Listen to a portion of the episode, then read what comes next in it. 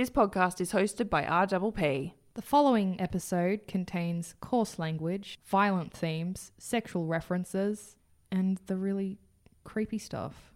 If you're underage, turn off your device. Normal people, Esther, don't just go straight to demonic infestation like we do. Because the government was also freaked out about Furbies. They might be dealing with a demonic possession. Meanwhile, as she's on top of him squeezing his throat, she's screaming, Who sent you here? And they started to move towards her really fast. What are these? Australian aliens.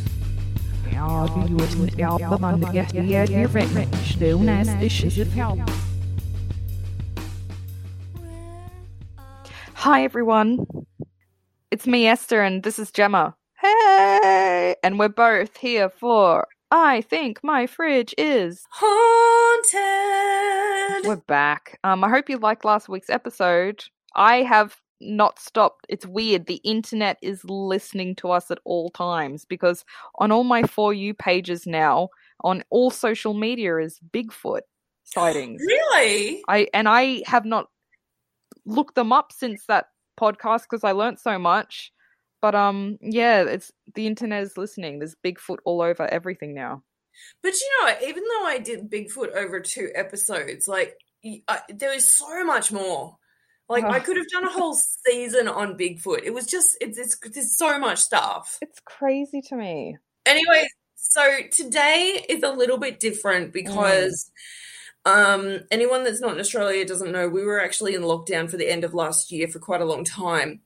And it gave um me some time to for some reason I I fell into this um This Rabbit rabbit, hole. hole of of this case. oh, I can just picture that. Picture you falling down the hole in Alice in Wonderland, but it's all like floating images of conspiracy theories and like Yeah.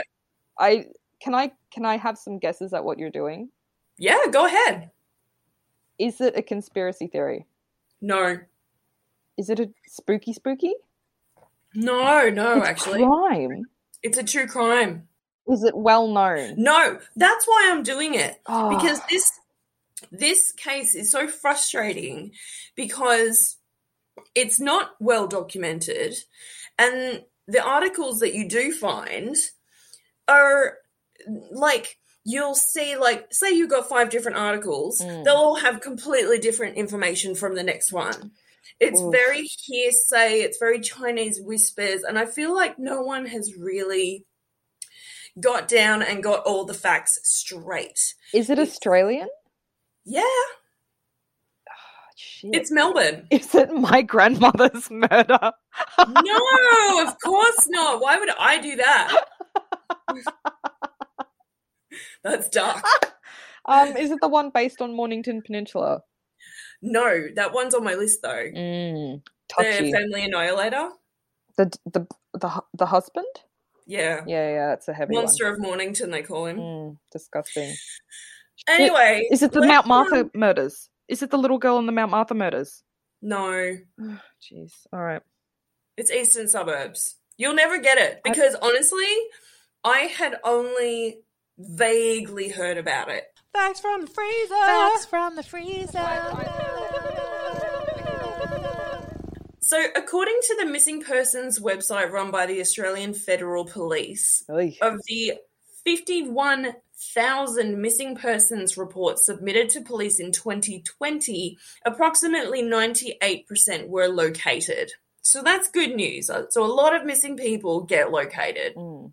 However, there remains approximately 2,600 long term missing persons who Oof. have been missing for more than three months. Mm. Makes And just to give you some context um, in relation to, say, the UK, Mm. um, according to missingpeople.org.uk, 170,000 people are reported missing every year in the UK. So I suppose if you're calculating by uh, population, Mm. um, I mean, they have a, a much larger population and a much denser po- population than we do. Uh, in fact, this season I'm probably going to be doing a couple of missing persons cases because there's a book that I'm about to start about the Larrimah.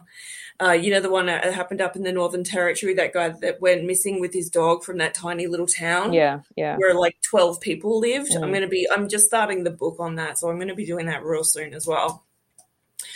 So, um, yeah, today I'm just going to be doing a case because it's a really long one. And um, uh, Esther's just going to Sit. give me her thoughts, Oh God. of which I'm sure there will be many. I'm sorry. Yeah. This case is infuriating. So my sources were ABC News, news.com.au, the Australian Missing Persons Register, the Doe Network, The Age, the Herald Sun, Victoria Police, of course the Daily Mail, Mhm. because it wouldn't be, I think, My Fridge is Haunted without the Daily Mail Mhm. chiming in. Uh, also, I talk to a lot, uh, a woman uh, named Ashley that runs a, an Instagram page called Elizabeth Membrey Angel, which is dedicated to the person that we're going to be talking about today. So, the case I'm doing is the disappearance of Elizabeth Membrey. Okay. Does it ring any bells to you? I'm I'm really trying to think. Well, it should. I think this case needs much more attention. okay, A definitely. stack more attention. And when you hear about it, you'll be surprised Yeah. at how little press it has got. There's no books about it. There's no documentaries. Not even an episode Mm. of So is you this the first time, like a modern, not modern, but you know, podcasters talked about it? possibly. Mm. I mean, there's a lot Well- of old articles. Yeah. Um, I could not find any YouTubers that had talked about this. Right. The crime scene video is on YouTube. Um, apart from that, I don't think The anyone's crime really. scene video was on YouTube. Yeah, you know how last What? week you were tell you were talking about the crime scene video, the the forensics video Oh my god, the is there scene. there's forensics for this? Even though she's a missing person, yes, there is a crime scene. How did it get onto YouTube? How do they allow that? Uh, I think a, a lot of a lot of forensics crime scene videos are on YouTube. Of just local cases? Sometimes That to me Yeah. is it was So easy to find. I literally just googled it and there it was. I'm I'm really interested to see if my nonna's crime scene would be on the internet somewhere. I had no idea Okay, that that was possible. Like okay. Well, that's it's so confidential most of the time. I'm um, I will be um, blown away if a case like this, who has got less coverage than my grandmother's case, Mhm, you Google Maria Yan and there's mhm. pages of it. I'm surprised that their crime scene is on the internet. That doesn't make sense. I was surprised as well. I was like, wow. You know, Oh. the resources are there to to investigate this case That's for crazy to podcasters and YouTubers to cover this case. But no one it's just not it's just not known enough. So let me tell you Wow. about this case. Uh, so we're going back to the early 90s. It's here in Melbourne in the eastern suburb of Ringwood. Okay. So that's around the area where I grew up. I actually went to high school in Ringwood. right. Uh, and we are meeting Elizabeth Membrey, who was born on the 6th of June, 1972. She's one of four kids and the only daughter born to parents Roger and Joy. So, according to her friend that I spoke to online, and we had quite extensive conversations just through messaging, Yeah. we have not spoken on the phone, just for full disclosure. Yep. So, according to this person, uh, Liz lived at 92 Bedford Road, Ringwood East, in just a tiny little house. It was actually described as a unit. Mm. Um, I think it was a two bedroom little place. And I think it's one of those places that it's sort of um, it's one block, but there are two units on it. Yeah. Yeah. So she was 23 years old at the time of her disappearance. She was an arts graduate. Her friends said that Elizabeth was a talented ballet dancer and she actually won a lot of awards back in the day. They say that she was super nice, super friendly, willing to talk and give a helping hand to anyone who needed it. So she's kind of like, you know, everyone's friend. Yeah.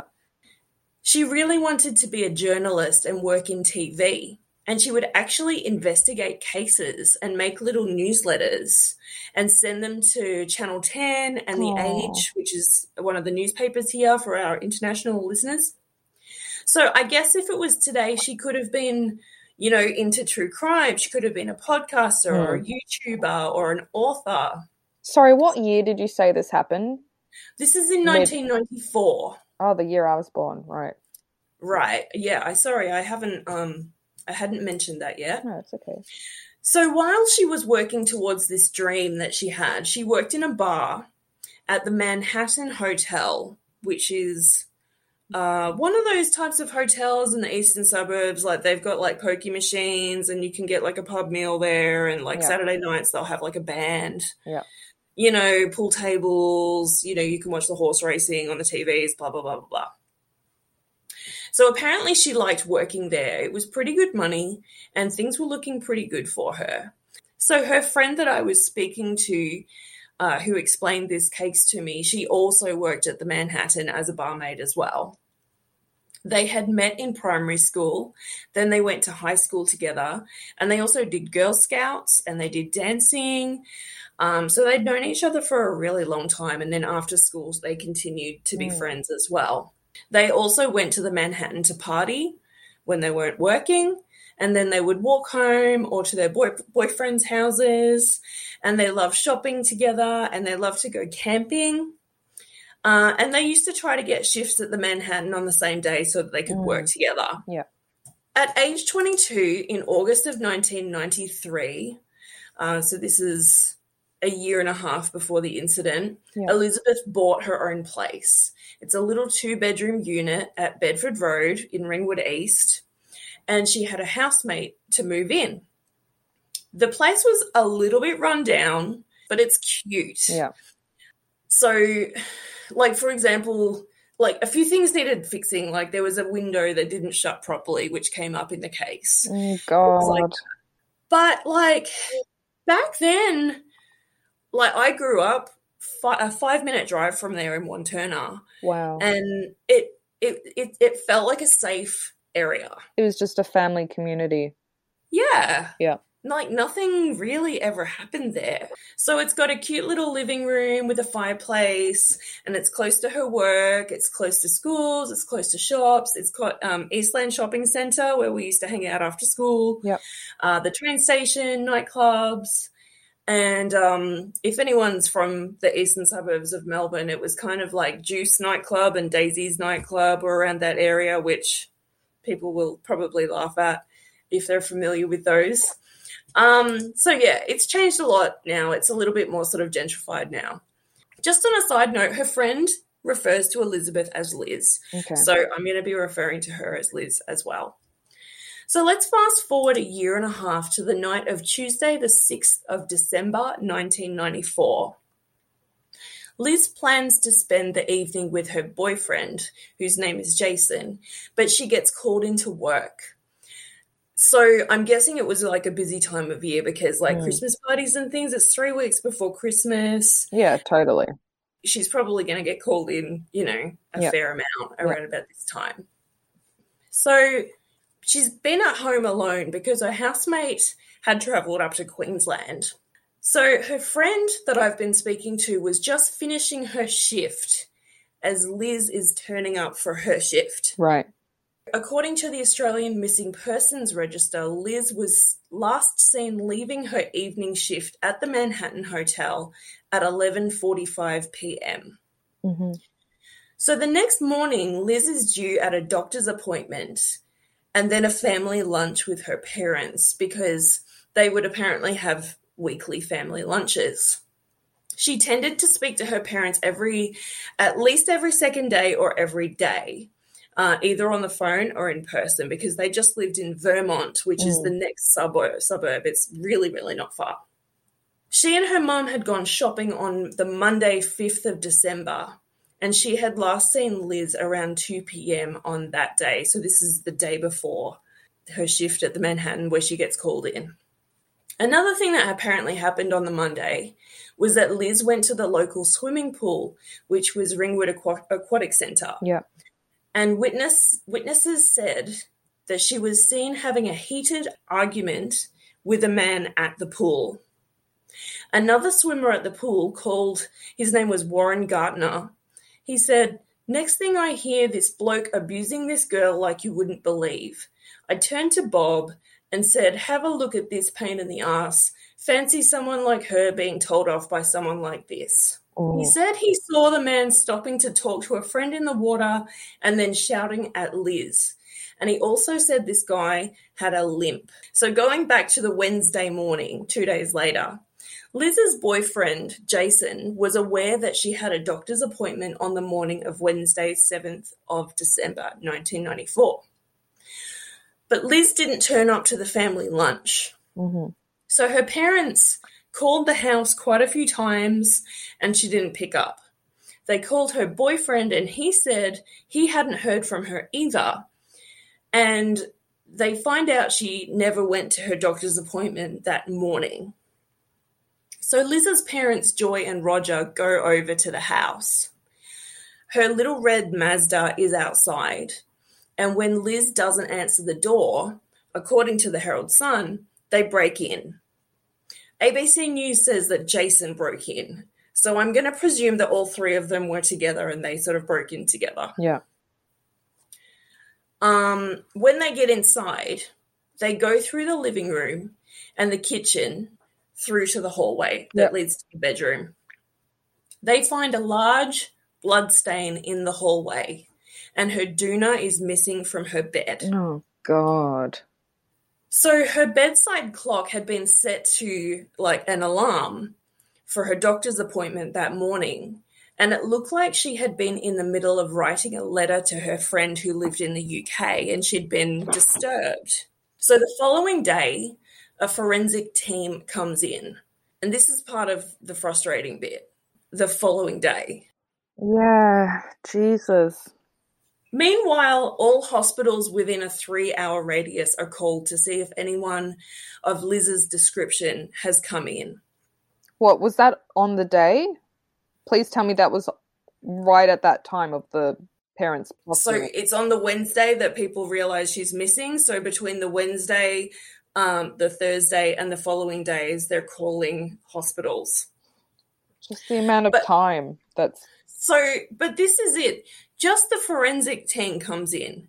An actual investi- investigator doesn't come in until later. Jesus. So a After the family have walked through the house, after it's just yeah. Crazy. Yeah, and the blood stain on the floor is actually quite substantial. I'm not just I talking looked about it up. It's it's a it is like a good dark big patch. Yeah, right. Yeah. So the crime scene video that I was talking about before was taken on Thursday, the 8th of December, more than 48 hours after the Oh crime has taken place. And in the video, you can see people dusting for prints. The video differs from the crime photos, however, because there is an old mattress in the video that's propped up against the wall in the living room. And in the photo, it's in the hallway propped up against the wall. So at some point, that's been moved. Yeah. I would presume that like that's just a, like a spare mattress. I'm not going to say that's got anything to do with the crime because you know when you live in a share house like you tend to have like a spare mattress around because people crash. Yep. You know, like they come around for drinks and they just sort of you know decide to stay over and that sort of thing. So I I, I don't really think that the mattress has anything to do with the actual crime. This is horrible. Yeah. This is horrible. So Liz's friend told me that the actual homicide squad didn't actually start working on the case until Monday, the 12th of December. So almost six days after she's disappeared. Oh my god. And again, if anyone who's part of this case would like to contact us and tell me if I'm wrong, please do. Because the reporting on this case is absolutely shocking. there are so many differing facts that you mm. don't actually know what's happening, and it's very hard to get a clear timeline of the case. So, the forensic evidence found that Elizabeth was killed in the house. Wait, But- so she was. It was confirmed that it was a murder scene.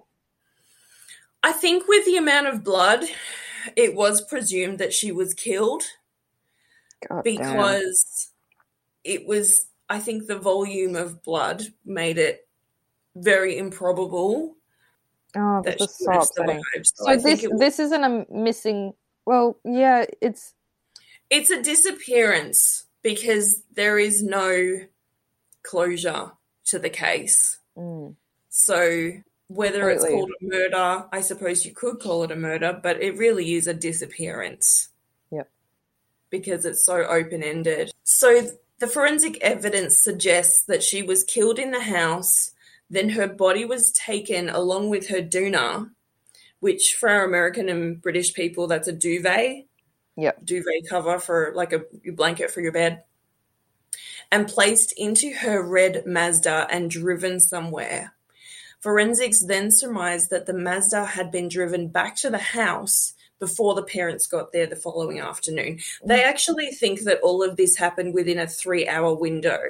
so I would say between around midnight and 3 a.m. this is so fucked up. I know. And why is this not more well known? Yep. This happened half an hour away from me. Oh, this is upsetting. I mean, it's crazy. So the forensic evidence, and by the way, also, I was in, I think, year eight. I think I was 12 or 13 when this happened. Mm. I think I was 13. And I just don't remember it being a massive big deal. Why? Yeah. This is a huge deal. Uh, I actually asked one of my friends, like, um, you know, Greg, who was on the podcast. I Yeah. asked him and my other high school friends. I said, "Do you guys remember this?" And my friend Nicole said, "Yeah, my mum used to talk about that Mm. because they lived in Ringwood East as well." God So, damn. according to the Doe Network, which is a website about missing missing persons, they say police believe a known visitor was let in. Sometime later, she was attacked in the hallway and killed. The killer spent hours trying to conceal the crime. The hallway was washed, and a deep blood stain on the carpet was attempted to be clean. When I was looking at the video, Mm. it looked to me, it was very obvious that someone had tried to clean the blood stain. I'm looking at it now. So Does that strike you as well as the case? let me have a look. It's, the photo's just loading. Oh, this is heavy, girl. This is really hard to listen to. I'm just so sad for the family. Let's see. Yeah, it, it look it looks wet. The carpet looks like it's still damp with cleaning product. Yeah, and it looks like it's been He's sort of cleaned a whole patch, and it's just Yeah, and then they've like given. I feel like it was two people. panicking. I feel like they've panicked. They've tried to clean up. I think one of them's gone, stuff that, let's go. I don't know. My gut That's tells me there's two people involved, that there's more than one person that came in. So the Doe Network continues. They say police believe the killer wrapped Membrey's body in her doona and put it in the backseat of her Mazda. They believe she is located along dirt roads within 100 kilometres of the Ringwood unit. They believe the car was returned three hours later. The car showed dust and soil consistent with the Kinglake and Sylvan areas that was wedged in the wheel trims and doors. Hmm.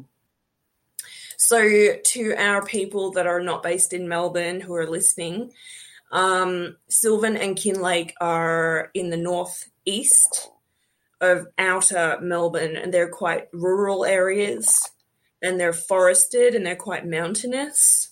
Back then, they were more like small towns. Hmm. In addition, Liz's neighbour, whose name was Andrea Pumper, heard a, a loud bang around 1.30 in the morning after her dogs had started barking and she went outside to calm them down. At that time, she noticed a white or cream sedan outside Liz's house. Okay. According to a website called Tom Box, which is a WordPress site dedicated to several unsolved mysteries, he puts up a theory about Liz's body having been taken to a mine shaft up in Sylvan, which is about two hours east of Melbourne up in the mountains. The article reads Elizabeth Membrey murdered and buried in Sylvan area? Question mark. This is a mine shaft on public land in the Sylvan area. The surrounding land consists of the type of red volcanic soil consistent with what was found on Elizabeth Membrey's vehicle.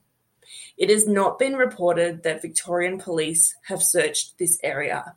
I will shortly provide the coordinates of this mine shaft and some other mine shafts that are nearby when I've confirmed and taken pictures of them. So then they did an update on 16th of February 2019 and it said recent information indicates that the red gradational brackets volcanic soil may be from a property in the Toolangi area. Wow.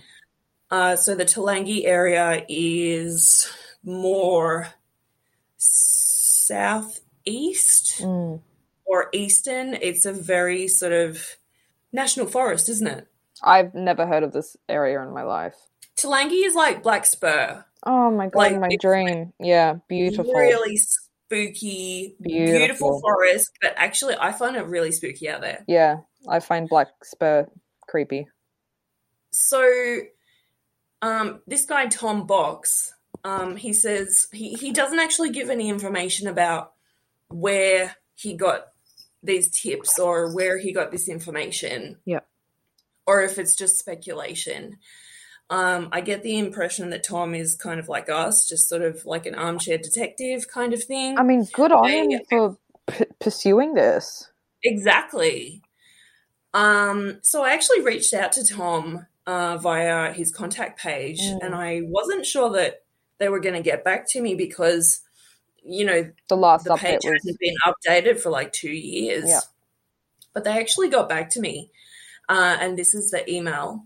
Hi, Gemma. Thank you for your contact. Briefly, I've looked at sites in Hoddles Creek and Toolangi based on tiny pieces of information that they could be the location. But after checking them out, I'm fairly convinced they are lo- not locations of interest.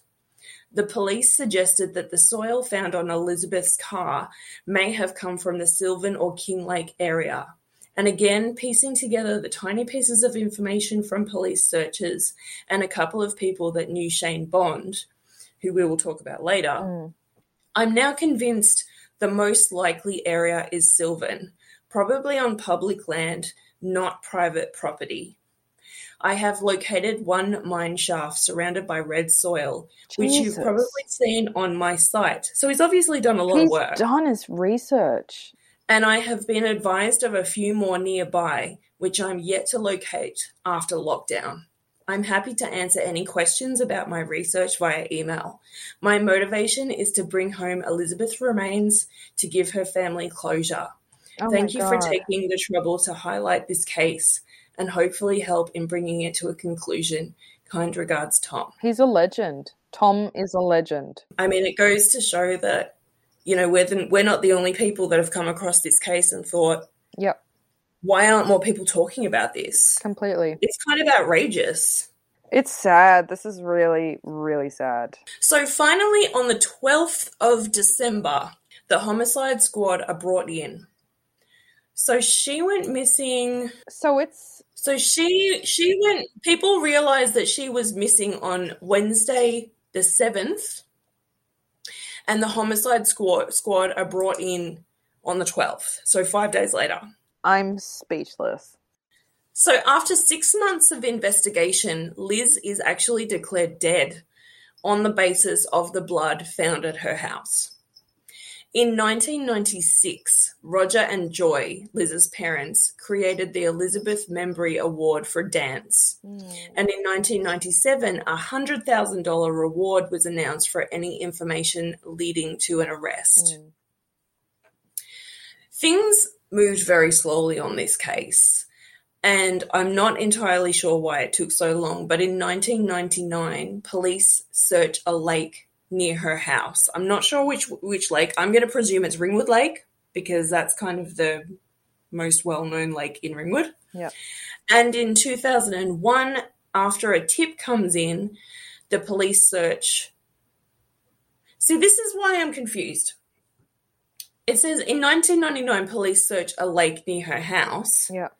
And in 2001, a tip comes in and the police search Ringwood Lake, which is the main lake, which is like kind of the popular area where people go for picnics and they jog around the lake. And So, You know, they yeah, you'd think they would have checked all local lakes. you would think like it's a really popular local place to hang out. Oh my god. Just why did they not have the scuba divers in there like in 1995? It's, you know It's- why yeah, did it take It's so like dis- it is so why did take seven disappointing. years? So disappointing. Anyway, so let's talk about suspects. Yeah. Firstly, quite a few people knew where Liz lived, and a few knew where her spare key was. Mm. So just kind of goes to show A, she had a lot of friends. Yeah. B, she was very trusting. C, she was probably very uh, giving, generous. Yeah. My house is your house. If you want to come over, I'll be at work, but the key's here. Blah, What blah, was blah, the blah. That's what that tells me.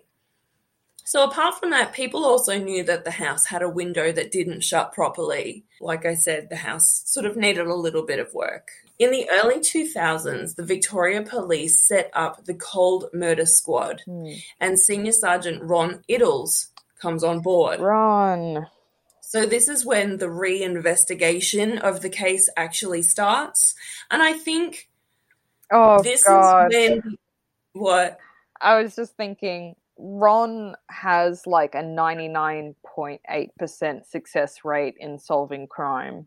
So my grandmother's case and and Elizabeth's case are probably the only cases he hasn't solved. they're like the point zero two that he has not unfortunately been able to bring to justice. Well, Elizabeth, if you're if if Elizabeth's family is listening, I totally, totally, totally understand what you're going through and what you've Mm. gone through.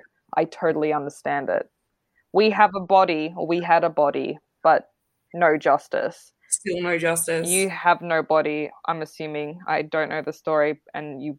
I'm guessing you don't have any justice either. So I totally get it. And I, you know, my case was in Victoria too. It was just a few years after yours. So I, Yeah. I totally, totally understand what you're going through. Totally get and it. And out east as well. Like your case was just out in Healesville, Yep.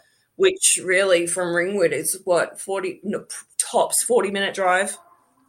Yeah, I mean, I wouldn't be surprised if they went out Healesville. I mean, there's it's rural. It's I it just I'm so heartbroken and I'm so sorry if any of you are listening because I Mm. I totally know what this is, and this is why Gem this episode is really hard to listen to. It's Yeah, is real. This is really triggering. It's horrible.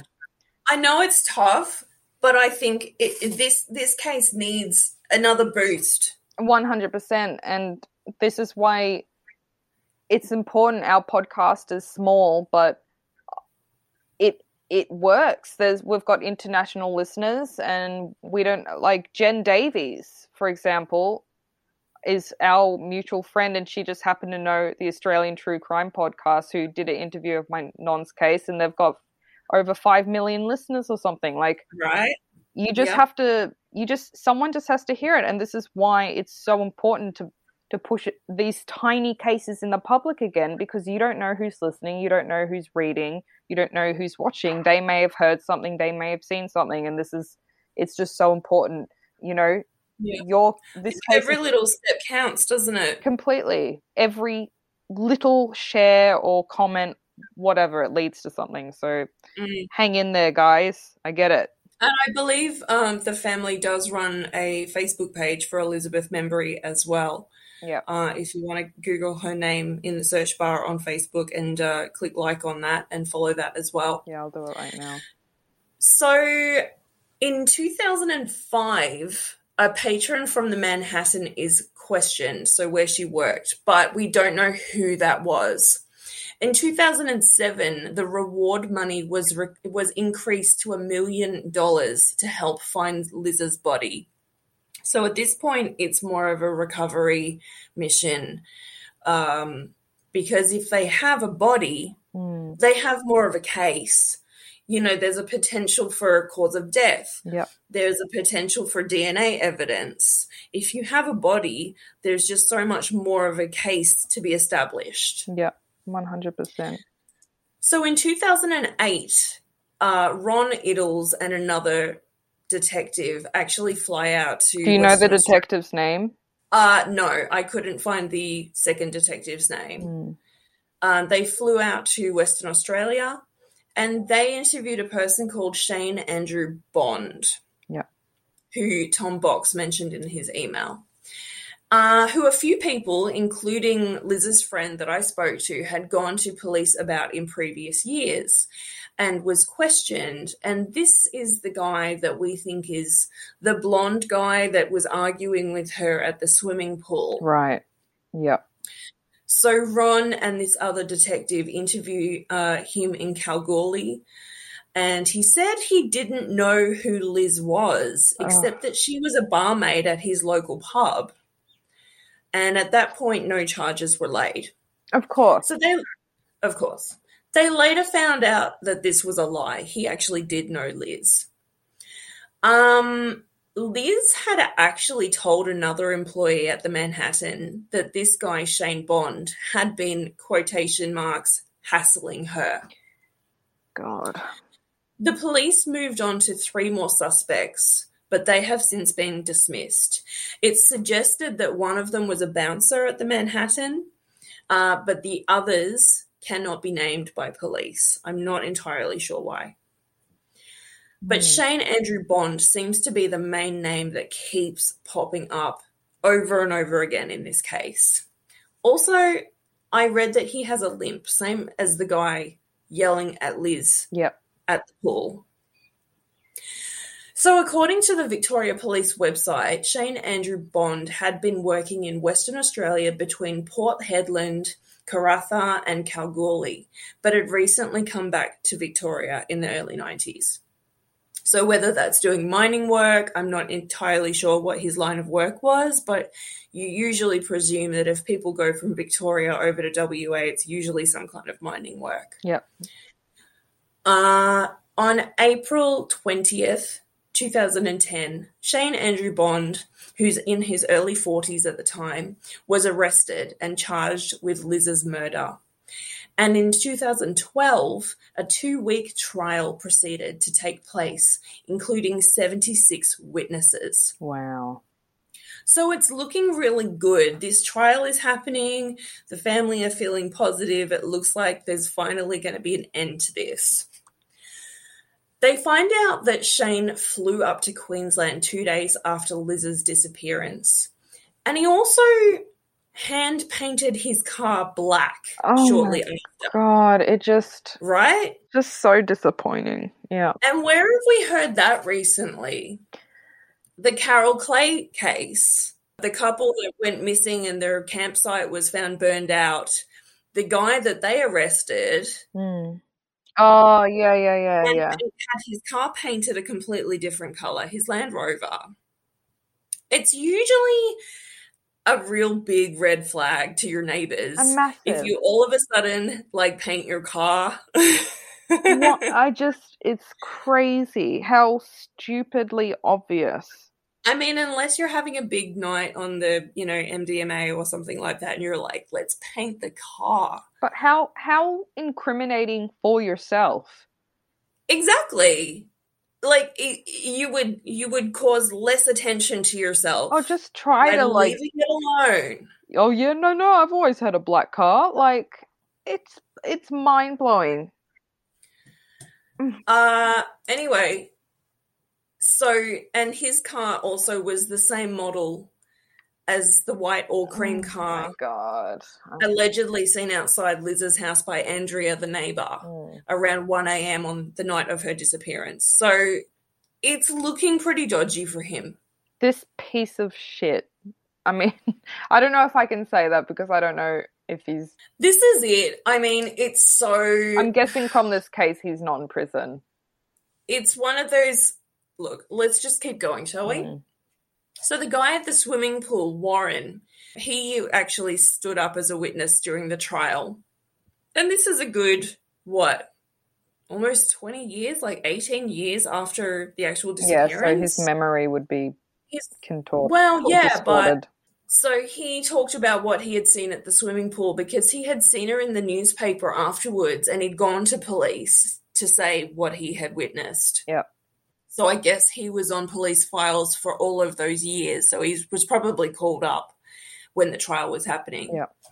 Also, a friend of Liz's from school, whose name was Mary McCormack, said that she had seen Liz at the swimming pool that day as well, uh, with a guy that was tanned, attractive, and broad shouldered with sandy blonde hair. Mhm. Um, so there was another friend called Kerry Howard who was a neighbor of Liz's. She'd knocked on the door one day uh, and she had said that a well built, sander haired man had opened the door. And she said, I think he sort of smiled and said, Liz, there's someone at the door. She described him as, quote, a fine physical example of a man. Wow, that's a bit.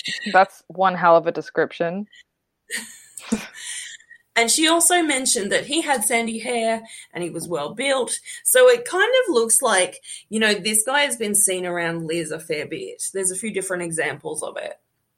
However, the witnesses who described this mystery blonde man couldn't agree on his height. Some saying he was five foot ten, others saying he was six foot two. Which, look, it's what four inches difference. I don't think it's a massive big deal. Yeah. I mean, No, it is what it is. exactly. Prosecutor Geoff Horgan told the jury with his opening address that Bond had told another man he, quote, had dramas with a girl and got rid of her, unquote.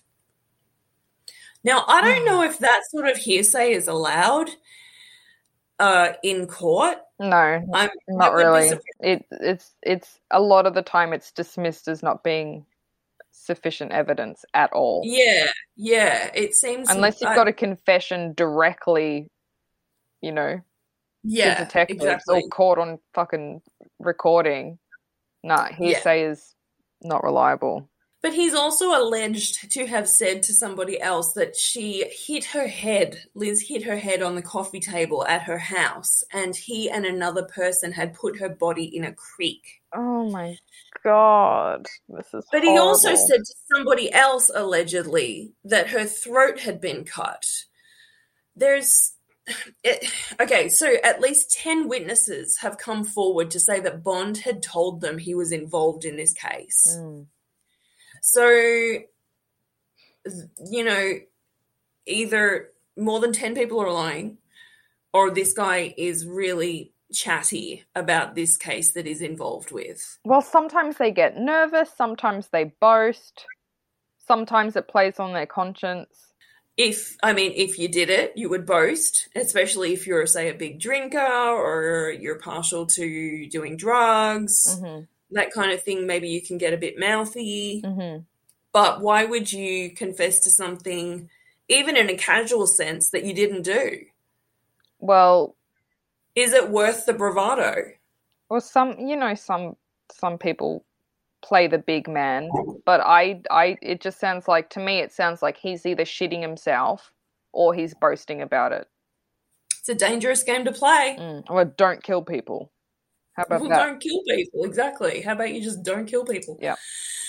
So the cur- the court also heard that Shane Bond was seen covered in blood by his housemate that night. Oh, for fuck's sake! Did they did they did they look into his house? Did they go through his shit to find blood? I'm, like I'm gonna presume so. I hope so. My God. This is his this is his explanation. He said that that night he had had some kind of fit and he'd bitten his tongue and bled all over himself. I've read that this housemate said he was like covered in blood, like head to toe. And Uh, so wait, he said he bit his tongue. He said he was having some kind of like an like an epileptic fit. I wonder if, the, that if had anyone. bitten his tongue in the process, and that his tongue had bled out all over his clothes. I wonder if anyone checked his tongue. Like, surely they. I would like to know that, Oh man. or check to see if that he was epileptic or whatever, Yeah. or collected the clothes themselves. Yeah. You know, because that so would have been good. Yep. But again, you know, if these articles are correct, the homicide squad didn't come in until five days afterwards, which, at which point, you know, he's probably burned the clothes. They're long gone.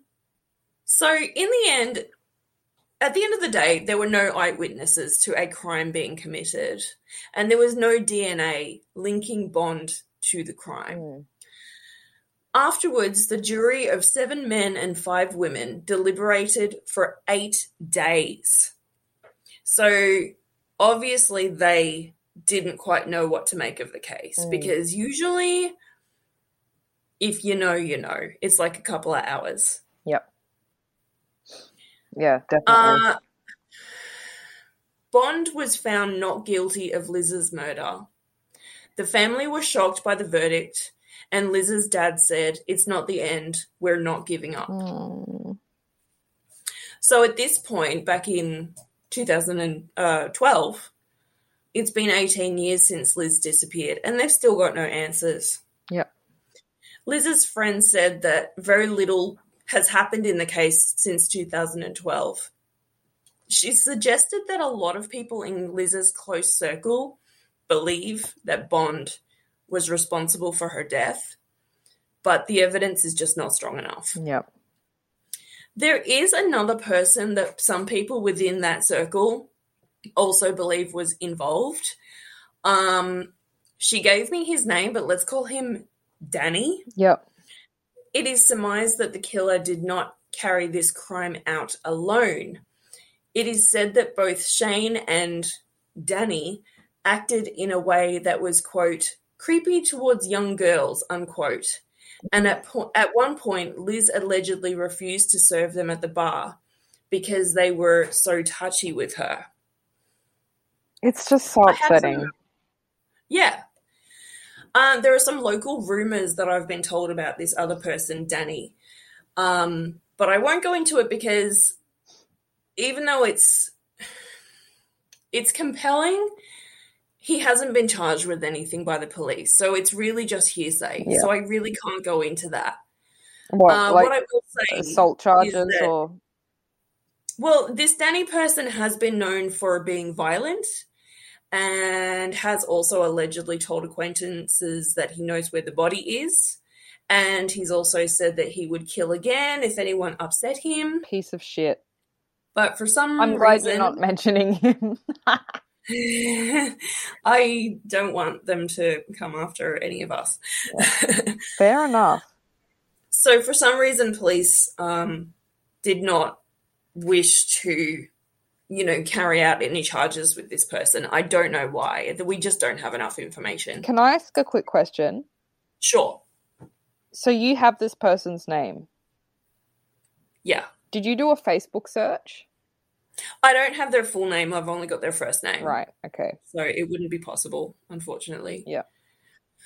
So Shane Andrew Bond has basically just tried to lay low since the trial, um, moving around the country, trying to stay anonymous. Where is he now? Uh, do you know? I don't know. At one point, he started using meth, uh, according to the papers, and he Wow. couldn't keep a job. He has also been in and out of prison. He's had driving offenses. In and out of prison for what? Um, driving, and the other the other one was it was called something like dishonesty charges. I don't know what that refers to. Bizarre. but he maintains his innocence in the Elizabeth Membrey case. Yeah. So apparently, the people that moved into the house after Liz went missing lived there for nine years. And when they found out what happened there, uh, they moved out. Wow. So that shows to me how little press this case got. and how small of a fuss that was made Oh, over this. one hundred percent, one hundred percent. Um, I remember when I um went and revisited my grandmother's house up in Healesville. The woman was not told at all about the case. Wow. She didn't know only until like only a few years before we we visited. I mean, like, you know, normally, at the very least, you've got kids like pointing at that's the murder house, you know? Usually, yeah, but that would probably like, not last for long. Think about it. Like once it drizzles down, people forget one hundred percent. Maybe. Um, although out there, I mean, it is the type of place where, you know, you grow up, you have kids, you raise your kids there, and, you know, that kind of thing. It's, It's a, quite a generational place. Yeah. It's a suburb. You know, it's not like a big Um, spooky and farmhouse. suburbs do suburbs do carry legends, you know. Mm. But just a few years after Anita Cobby's murder, which was national headlines, this very similar case got absolutely nothing. And you have to wonder if her body had been found, would this case have had that sort of media attention? Um, it was also on the year before Paul Denyer was arrested for killing at least three women in the Frankston area, and that was huge news. Yep. Yep. So you just have to ask, like, why does one case just not get as much? I mean, the Karmein Chan case, which happened in a similar area to this one, was huge national news. They didn't find her body for years. I wonder But I why. guess, I like, wonder it was why. a, it's a child abduction, though, I suppose. Yeah. I just. It's still. I. I can't figure it out either. Was did So- something happen at the time that made it made it you know hidden more hidden? Was there some other case or some other event? I don't think so. Like I say, I mean, it was just a few years after Anita Cobby. It was the year before Paul Denyer, the serial killer. Mm.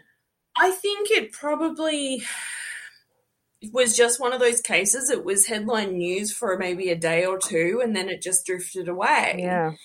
I don't really know what I don't really know what the formula is for creating that legendary status you know that negative legendary status of of a true crime case that keeps it in people's minds for so many years Yeah. but hopefully um, hopefully this one will come back into you know the local the local mindset Mm. but in closing um, liz's friend told me liz had everything she impacted everyone no one could have guessed that she could just vanish she loved life we all did but especially her always happy, always smiling.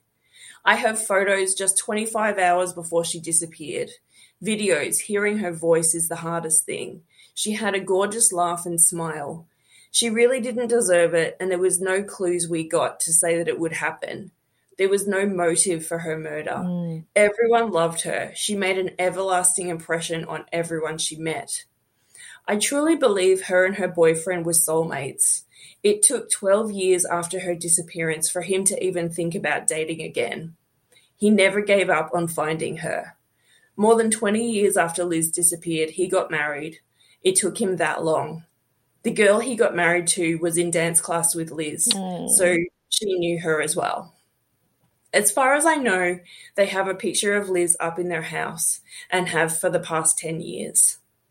Unfortunately, I don't think anyone will ever be charged with her murder, but I hope and pray every day she's found so her parents can have a funeral while they're still with us. Yeah. She really deserves a grave and to be remembered.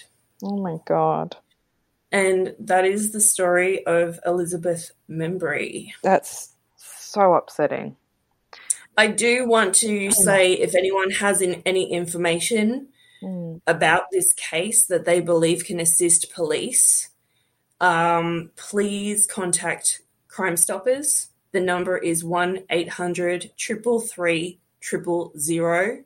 You can also go to www.crimestoppersvic.com.au. Yep. Just so upsetting. I'm so upset. Um, I'm so sorry. I guess there's a silver lining though in telling the story. Of course. Yeah. Let's hope this picks up. But um I think the most tragic thing that could happen is that if the case is forgotten. well, it'll never be forgotten because the family members and the ones that remember Liz, but someone needs to be held accountable. Exactly. You can't get away with this. This Mhm. cannot be a successful activity. This this cannot i i someone needs to be held accountable. Yeah. I mean, it was like, you know, when you were on the co- the cover of the Australian about your um, yeah, you can't hide secrets you can't forever. cover up your secrets forever. You can't. The the crazy thing is though, this guy's telling his secrets. If it's him, which sounds very much like it's him, he's b- boasting. He's showing off, which is fucked up. It's fucked up. I have to wonder if the forensics, uh, if the homicide team had got there earlier, was there more they could have done? Yeah, I mean, they could have seen this amount of blood. A person can still survive from losing it, or you know, I don't know. I mean, by the time they got to the house, Shane Bond was long gone. He had flown to Queensland.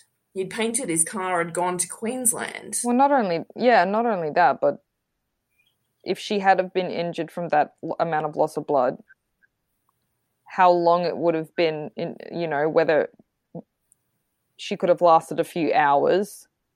You know, Mm. I I'm just heartbroken. I'm so sorry for the family and friends. Horrible and um yeah, just do what you can to share, like the page. I just went on their page and the one I found on Facebook is and it's sad eh, because it just shows like, their parents probably have no idea how to use technology because it's it's not even Mm. a page it's they've just made a, a profile that you have to add as a friend to see Oh, to really? see photos. Uh, unless there's a remembrance page, I could just find someone Right. called Find Elizabeth Membrey. But um, it's sad because people pass away and things get dropped. Mm. hmm I mean, I believe she has two or three brothers. So I would like to believe that perhaps either one of them is good with technology or maybe they have kids. Mm, Maybe the grandchildren I hope so. Yeah. can sort of pick up that Mm. or something like that. But I really think sort of uh, you know technology is is often the way to go. Just getting it out there. Unfortunately, this person that I've been speaking to has not been so um, uh, active on the Instagram page in the past month or so. They updated, I think, once in January, but they went from updating sort of a couple of times a week to sort of disappearing. And they haven't even read my last message. Yeah, So I'm not entirely sure what happened to them. it's sad. Um, I hope but- I hope they aren't losing hope. You know, Right. um, just even if you work, even if you manage to listen to this, and you don't know anyone, uh, you don't have I don't know anyone in your family who is good with technology. Even if someone's willing to help older generations, help them out with pages and um, I uh, what are we on podcasts, YouTube.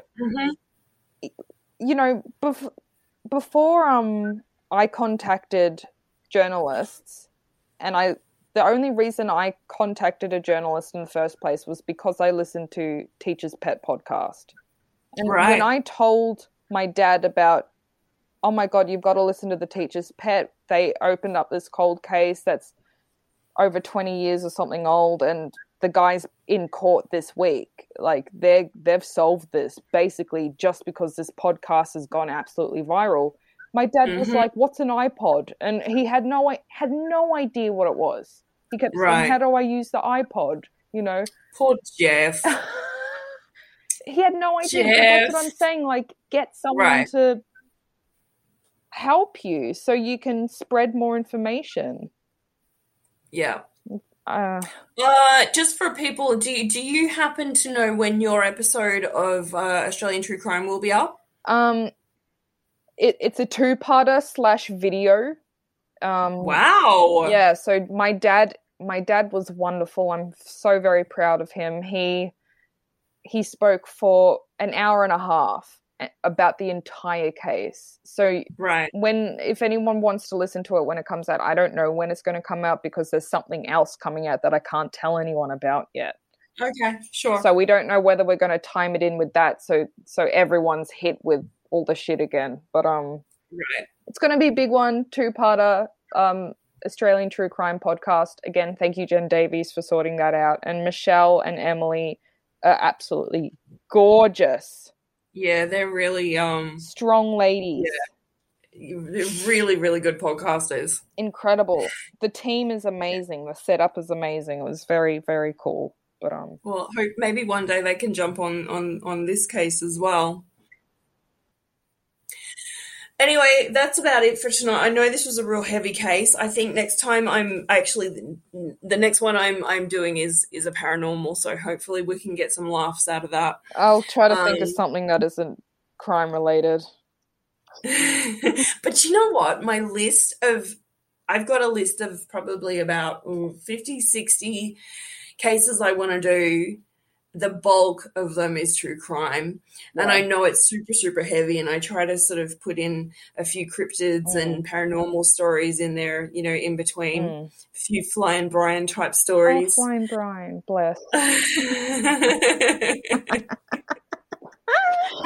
Going back to season two, season one, season two. Yeah, back when I was Um, funny.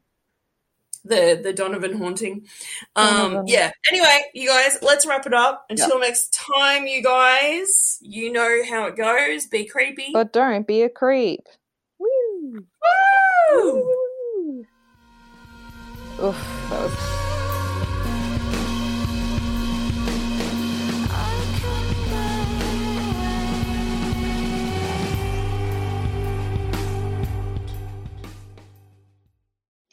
delicious. Yeah.